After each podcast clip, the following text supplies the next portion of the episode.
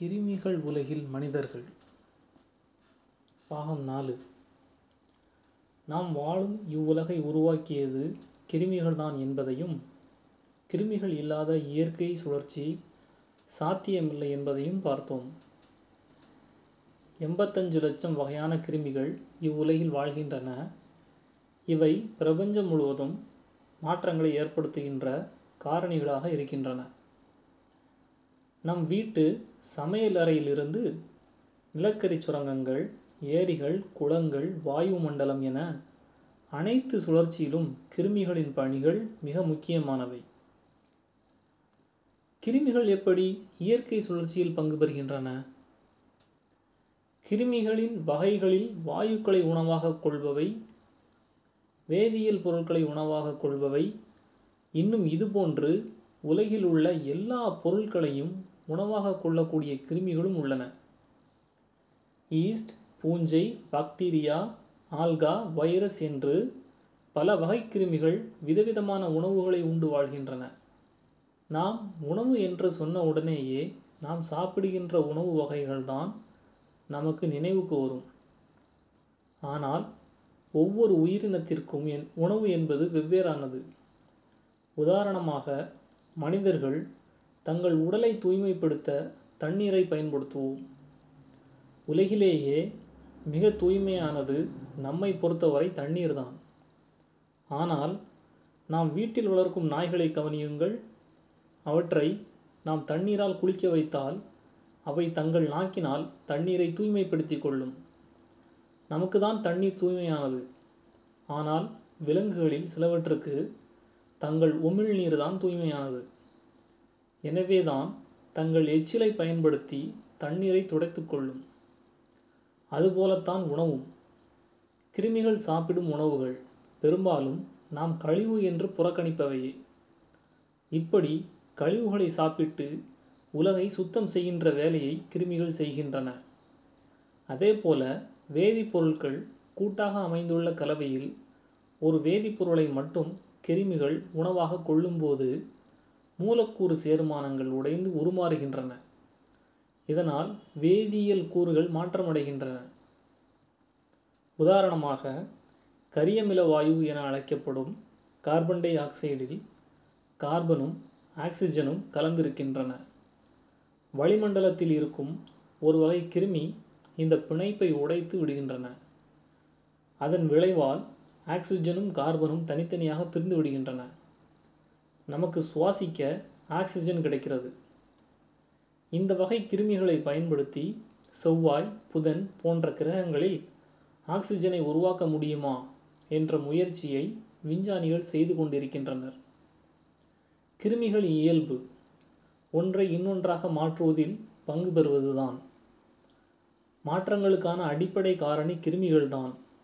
இதை புரிந்து கொண்டு கிருமிகள் தொடர்பான ஒவ்வொரு நன்மையையும் ஒருமுறை யோசித்து பார்த்தால் கிருமிகளின் வேலை என்ன என்பது புரியும். உலகம் முழுக்க வாழும் கிருமிகள் நமக்கு நன்மை செய்து வருகின்றன. அதெல்லாம் சரி. நம் உடலுக்குள் கிருமிகள் என்ன செய்கின்றன? நன்மையா தீமையா? உடல் பற்றி நாம் பார்ப்பதற்கு முன்னால் ஒரு விஷயத்தில் நாம் தெளிவடைய வேண்டும். இந்த உலகம் உருவானது கிருமிகளின் துணையோடு. இந்த உலகம் மாறுதல் அடைவது கிருமிகளால். அப்படியானால் இந்த உலகமே கிருமிகளுடையதுதான். இயற்கையின் படைப்பான இவ்வுலகின் தவிர்க்க முடியாத அங்கம்தான் கிருமிகள். அவற்றை அழித்துவிட்டு மனிதர்கள் மட்டும் உயிர் வாழ்வது சாத்தியமில்லை. நம்முடைய உடலில் கிருமிகள் என்ன செய்து கொண்டிருக்கின்றன? உலகில் மாற்றங்களை உருவாக்கும் கிருமிகள் அதே விதமான வேலைகளை நம் உடலிலும் செய்து கொண்டிருக்கின்றன.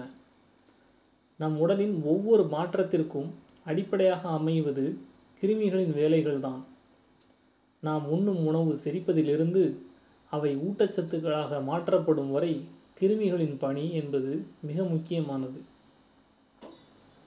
மனித உடலில் சராசரியாக சுமார் தொண்ணூறு ட்ரில்லியன் கிருமிகள் வாழ்ந்து வருவதாக மருத்துவ விஞ்ஞானிகள் கூறுகின்றனர். இந்த கிருமிகள் நம் உடலில் உணவு செரித்தல் கழிவுகளை அகற்றுதல் ஒரு தன்மையிலிருந்து இன்னொரு தன்மைக்கும் உணவையும் கழிவுகளையும் மாற்றுதல் போன்ற வேலைகளை செய்கின்றன.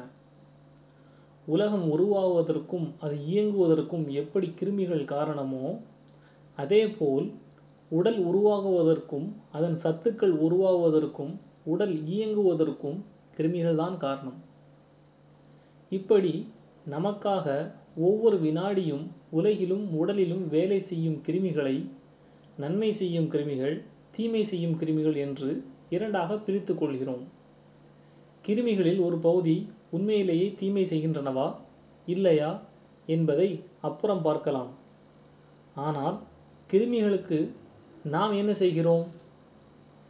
கிருமிகளில் சில தீமை செய்கின்றன என்ற எண்ணத்தில் நாம் அவற்றை கொல்வதற்காக பல சதித்திட்டங்களை தீட்டுகிறோம். உடலுக்கு வெளியே நாம் செய்யும் வேலைகளில் உலகின் மாற்றத்தை தீர்மானிக்கும் கிருமிகள் தற்காலிகமாக அழிந்து விடுகின்றன. பின்பு அவை மீண்டும் பிறக்கின்றன. ஆனால் உடலிற்குள் இருக்கும் கிருமிகளை நாம் என்ன செய்கிறோம்? தீமை செய்யும் வைரஸ் பாக்டீரியாக்கள் போன்றவற்றை அழிப்பதற்காக நாம் ஆன்டிபயாட்டிக் என்ற மருந்துகளை சாப்பிடுகிறோம். ஆன்டிபயாட்டிக் என்றால் என்ன? பயோ என்றால் உயிர் ஆன்டி என்றால் எதிரான என்று பொருள். இதை தமிழில் சொல்வதானால் நுண்ணுயிர் கொல்லிகள் என்று அழைக்கலாம். நுண்ணுயிர் கொல்லி மருந்துகளை நாம் சாப்பிடும்போது என்ன நடக்கிறது?